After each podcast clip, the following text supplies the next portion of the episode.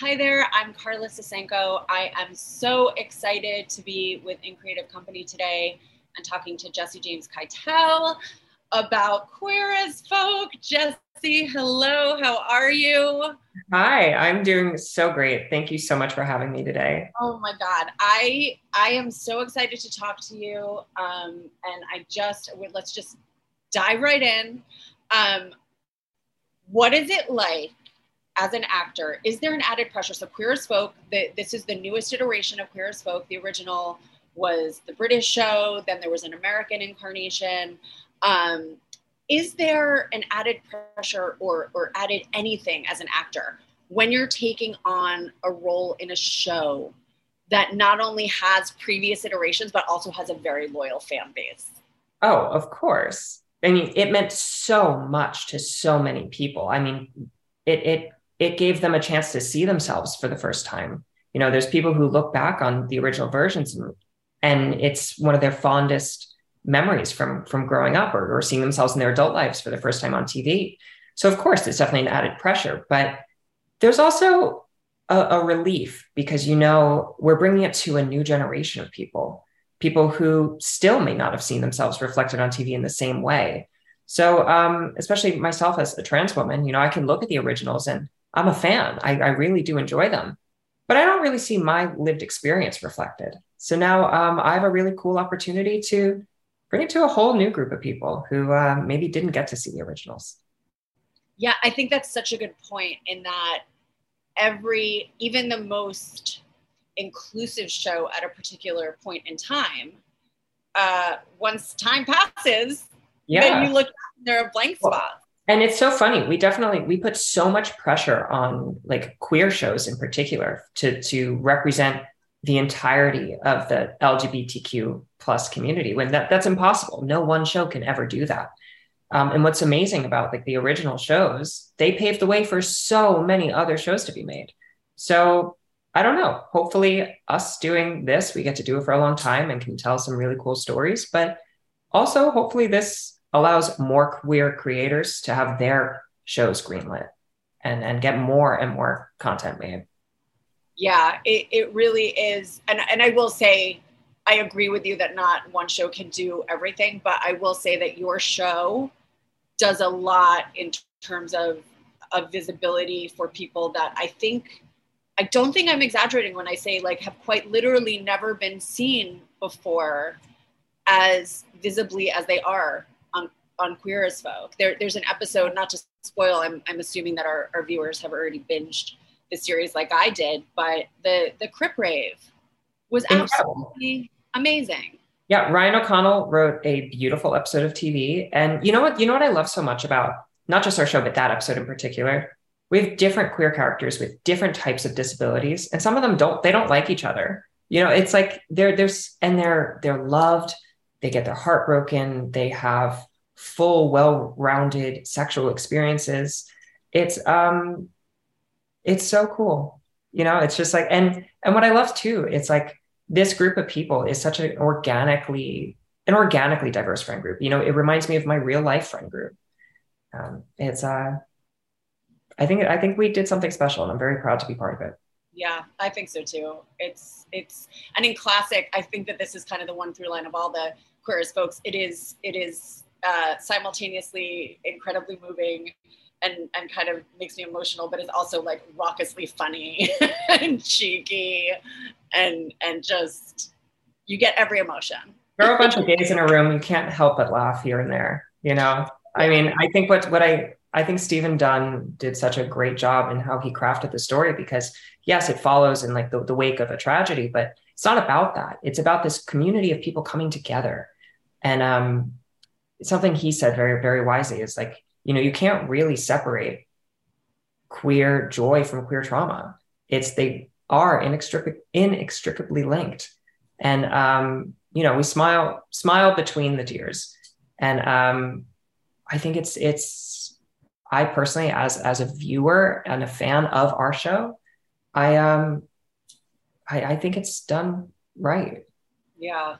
I'm I'm glad that you brought up Stephen Dunn actually because I I wanted to talk about about the executive producer a little bit. Um, so part of the process. So as you mentioned, there there is a shooting that happens in the very first episode um, in what was formerly a safe space, Babylon, the the place that you know most most of our main characters are present for the shooting, and and it is.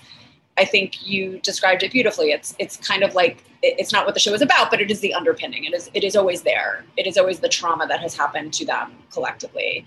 Um, and and Stephen Dunn said that that talking to and bringing on survivors of the Pulse nightclub shooting in Orlando was was critical and, and crucial in, in terms of crafting uh, the series. And I'm wondering, as an actor, if if you were working directly with with with the the consultants that had have lived through an actual real life shooting at, at a, a, queer club and and what that ex- and if yes what you know what that experience was like.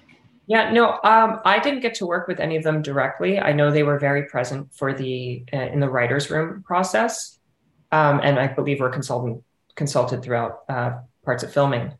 But um, i think what stephen did really well is he, he did it with care and with love you know this wasn't in a, an attempt to exploit a, a tragedy. It was an attempt to honor people who survived it and people who who didn't. Um, you know, I was working in nightlife in New York City during Pulse, and I believe in 2016. And I'll never forget that night uh, or the, the, following night. Me and my friends all went out um, purposely with intention, and it was scary because you know, so this heinous tragedy that I, I personally didn't know anyone who was um, a victim in um, just happened but it was us collectively as a community coming together and so leaning on each other to find support. And that's what is reflective in the show. You know, the second episode follows with six weeks later. And it doesn't, yes, it explores how we're dealing with tragedy and how we're dealing with the trauma. And we all deal with it differently in real life and on screen. And um, we still have to find the moments of joy because it's the moments of joy that gets us through it. And um, and there's plenty of joy to be had in in the show and there's plenty of joy to be had in life as a queer person even though even though um, the media and legislation is making it uh, increasingly difficult to to exist as a queer person in America in 2022. Um, there is so much joy to be celebrated, and the show coming out during Pride, um, you know, I feel like it, it's changed what pride really means to, to me and, and to us as, as a community.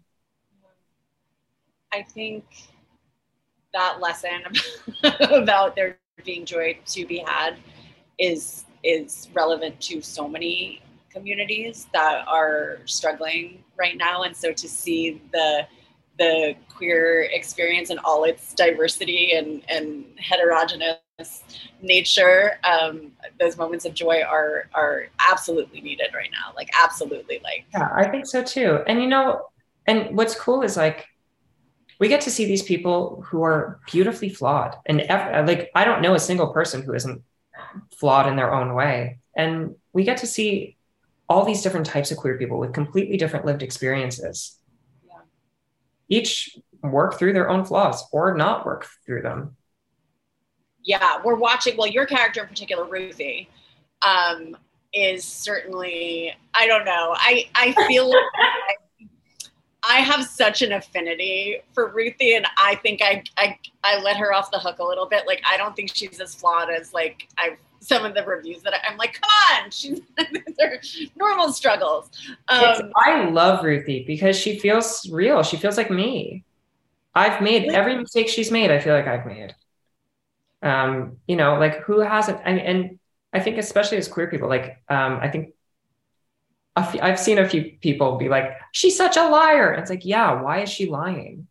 Why is she lying?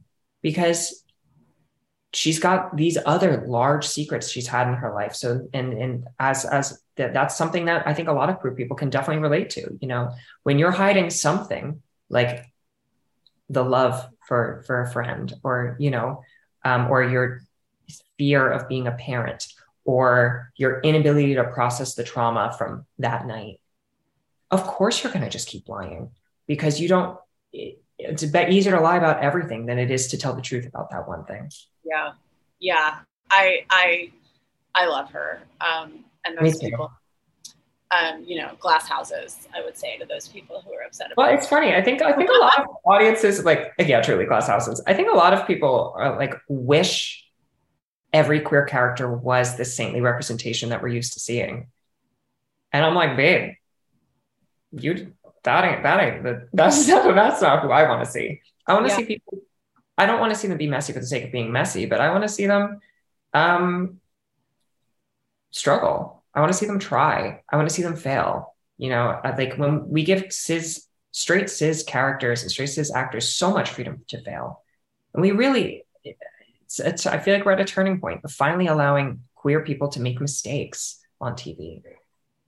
Yeah, and I think connected to that is a point you made earlier, which is, you know, so the character of Julian who has cerebral palsy and the character of Marvin who's in a wheelchair, they don't get along. And no. Marvin makes that point. He's like, we're supposed to just get along because we're part of of a, a community uh, that of, of disabled people. Yeah, like like no. No. I love that. It's complex. And that's that's what life is. It's complex. Yeah, it's rich, it's nuanced. It's there's there's a complexity to it. I mean, and, and I'm I'm so excited to to hopefully get to explore more of that because there's so many layers of the onion to, to peel back. Yeah. One one um, really crucial part of Queer Folk is the sex and the sex scenes. And I'm wondering for you as an actor, there's some very, very intimate scenes uh, that I imagine require a lot of vulnerability. And I'm wondering what the experience is like filming those, both emotionally as a person, and then also kind of logistically in terms of intimacy coordinators and, and what it's like to film scenes like the film, the scenes that you're filming.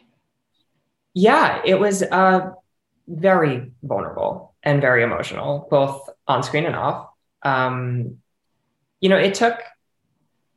I've always said I would do I would do full frontal nudity for the right role, the right project, the right scene, and then I was presented with that, and I had a, this golden opportunity to show not just my body but Ruthie's body in a way that's presented without shame.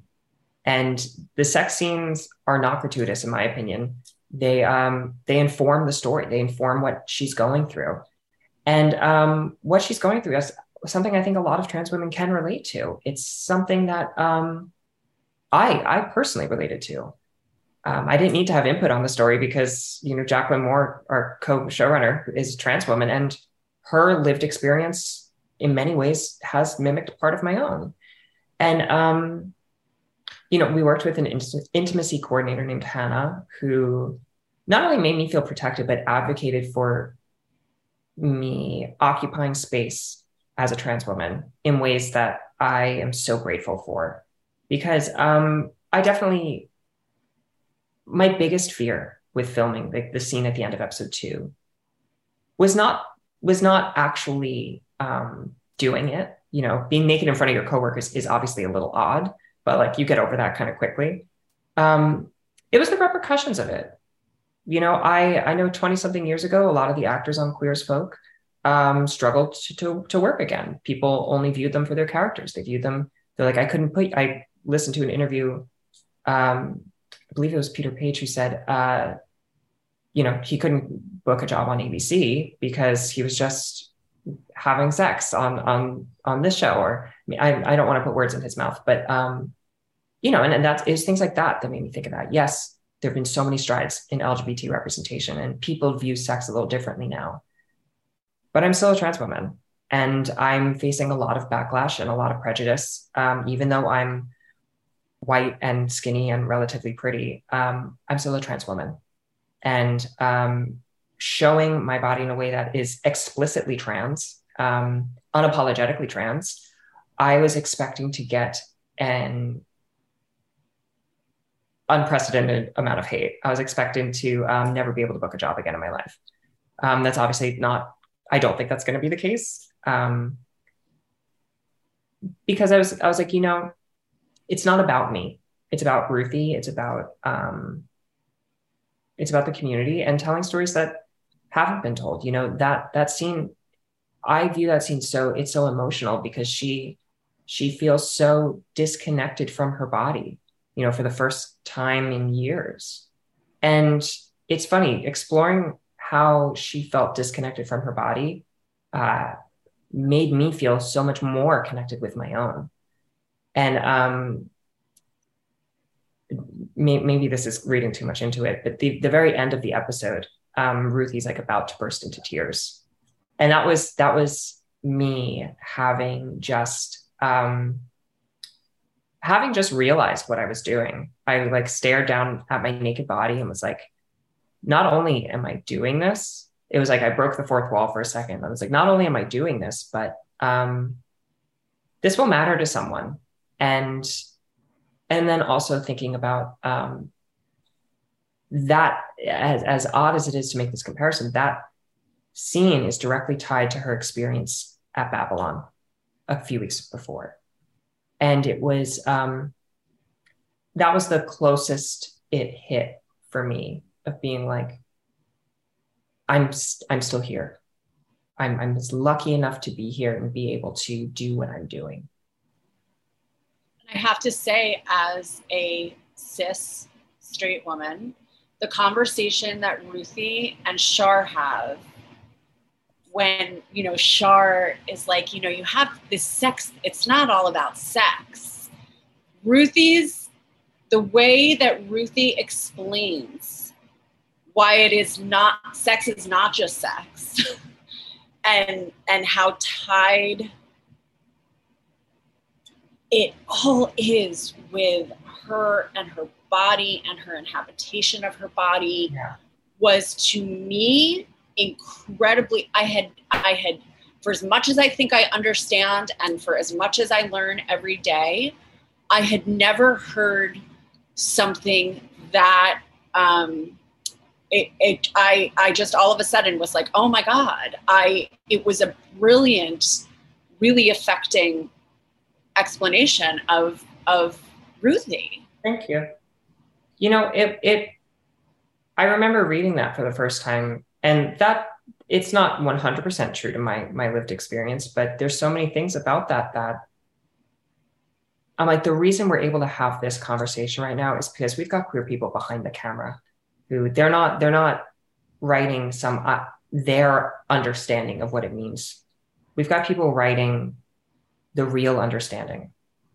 And it makes such a profound difference, makes such a profound difference in, in with the storytelling of it. And CG is such a, an amazing scene partner to work with. The two of us have so much trust for each other that um, filming that scene, filming, you know, the beginning of episode two where they walk in on me um, with a dildo in my ass, it's like, you know, like um, it it I never felt I never felt unsafe and I think that's really special. Yeah. Um, I let's talk about episode six. So episode six, bleep, which I mean, oh my god, I don't even. I feel like we could talk for half an hour just about this episode. So, so bleep, we basically get to see Ruthie before she transitioned. Anytime her dead name is used, it's bleeped out, which I just thought was the most masterful uh, just I I I don't know how that felt as an actor, as a viewer. I was like, "Yup, that's, that's yeah." It it's so respectful, and you know what? Because I think cis people love to focus on the transition aspect of trans people. They're like, tell me all the surgeries you've had. Tell me all these procedures. Tell me about your coming out experience. Tell me about this, this, this, this, this. Tell me, tell me what was your, what's your dead name? What's this? And it's, um, exploitative and inappropriate and uncalled for. So now we have a, a not a transition story, but a, a journey through Ruthie's pre-transition self. And you don't need to know her dead name. You just need to see the effect it has on her, both in the past and in the present. Yeah. Um, because that's all that matters. That's all that matters in this moment. Um, and really, it's a it's an origin story for her and and Brodie and the the love they have for each other. Um, you know, he there there's a line something I something I really love you know, Ruthie has so much love for and so much love for Brodie, and it's so obvious on screen. Um, in episode two, during that big monologue about transness to Shar, um, it takes this big monologue for Shar to see eye to eye with Ruthie. In episode six, she doesn't have to say anything. Brodie just goes, I see you. And it's that, it's such a different kind, not one, one's not better than the other. There's just a different type of, of love that we get to see in episode six. I mean, it, that it was a real roller coaster of emotions. Um, there's a moment on a on there's the moment on the float when Brodie uses Ruthie's dead name, which I I audibly gasped. I actually get my like I gasped. It was um, so much I'm, fun to film that too. it was fun to film. Okay, so this is what I'm curious about. Oh. What was it like? Okay, I had okay. First off, Bleep was not my role at first. They wanted to cast a younger actor, and I, I sent in a self tape months before we filmed it, unprompted. I sent a self tape and a love letter being like, I need to play this role. I had a wig. I did, I did this the school uniform and everything because I was like, this is too well written. It is too close to my heart of how much I want to do this. Um, finally got the green light to do it. I was ecstatic. Um, I'd be lying if I said I didn't have a panic attack the first time I saw myself dressed up in it um, I'll never forget Jacqueline, uh, Jacqueline Moore, the co-showrunner, walked into the hair and makeup trailer, just like check on me and say hi, and I was just like, "I had tears streaming down my face, uh, and I couldn't speak. Um, it was worth every second. I had so much fun doing it. It was such a challenge. Honestly, that was a bigger challenge for me as an actor than being naked. Um, it, it was it was hard it was hard to see myself with that. It was hard to um, remember what it was like when I was that age. Having, I, I called an ex boyfriend of mine from high school, being like, "You're never going to believe um, this feels oddly similar to conversations like I feel like we've had."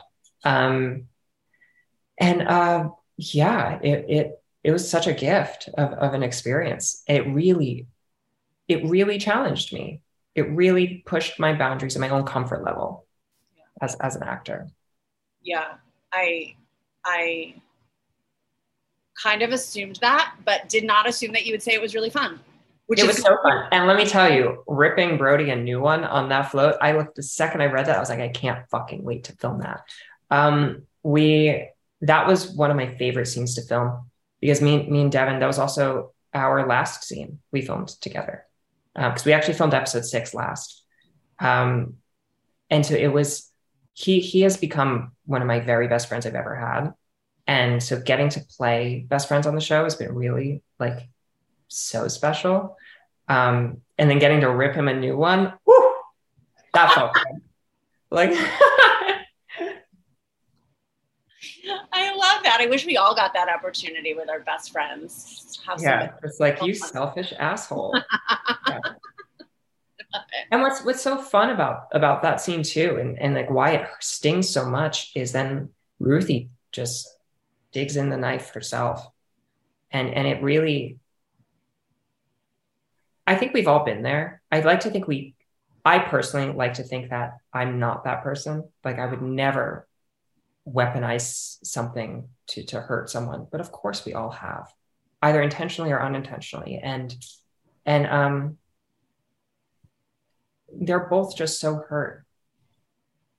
And we really we really see it come to a you know a nice place yes. complicated place yeah agree we won't i we won't i mean I, again i think everybody has binged it at this point but we won't spoil it just in case um, i want to ask you a question that is it's it's complicated for me to even wrap my brain around this question because you so when you were in big sky you critical acclaim. I mean, just like absolute rave reviews, and and that was a real boundary breaking performance because Big Sky was an ABC show. It was the first time a non-binary character, or one of the first times, was was in a prime time yeah. drama um, with with a transgender woman playing the character. uh, with Queer as Folk, obviously, you know, you, you play a trans woman. I one of the things I wonder about is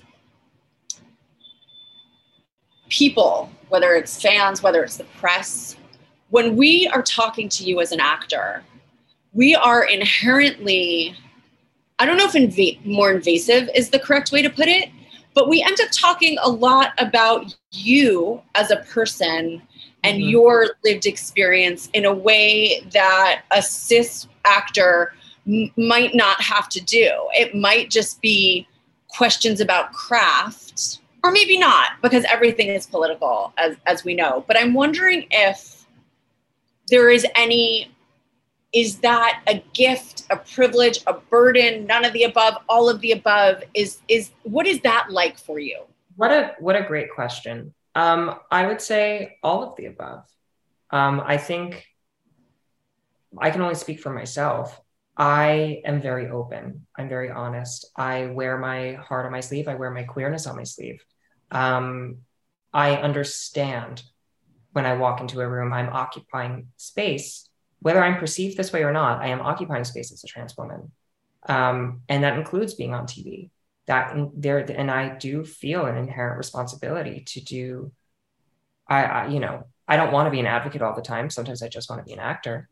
But i know unfortunately and fortunately my involvement is political sometimes um, and I, I don't take that i don't take that lightly for, for a second you know um, i will say you know going back i believe it was with katie couric uh, laverne cox and Carmen Carrera, uh, I believe I believe it was Katie Couric, if I'm remembering this correctly, when uh, uh, Carmen Carrera was asked about her body, and Laverne Cox was like, "This is really inappropriate. Like, we are more than just surgeries. We're more than just this. We're more than just that."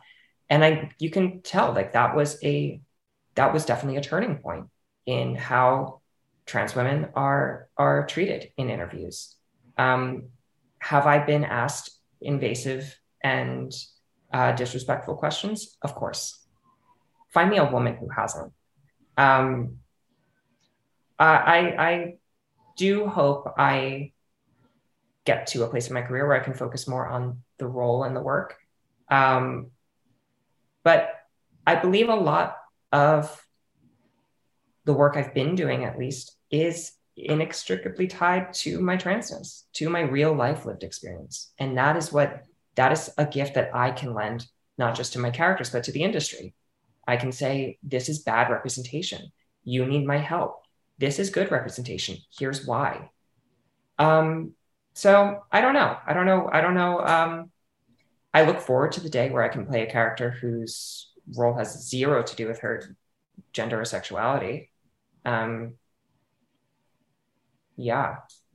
Yeah and and and you make the excellent point. I mean, I remember I have this vivid, vivid memory of being in college and and and watching. It was a, a comedy and American comedy class, and we watched Nine to Five, and I was like, I don't understand what like why why does this have to be about? Why can't this just be a comedy? Why are we talking about it as being a comedy about women? And and my professor was like, because they are inextricably linked. You cannot you cannot take them apart and it, and I remember being really angry about that, and then and then thinking about it more and being like, oh no, wait, why am I angry about that? That's just that's that's he's right because the experience of the woman in the workplace is critically it's, different. Well, it's like you know when you're looking at this is the default, any deviation from that is something to be talked about.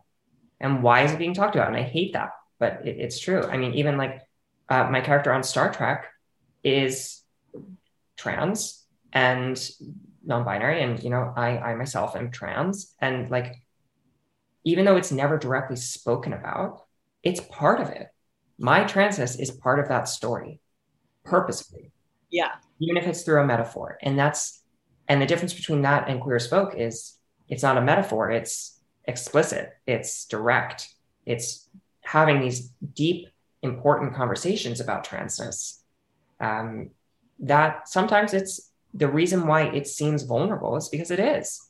You know, Jacqueline Moore said sometimes there's certain things on the show that feel like she's sharing her her baby photos. And it's like, yeah, yeah, totally.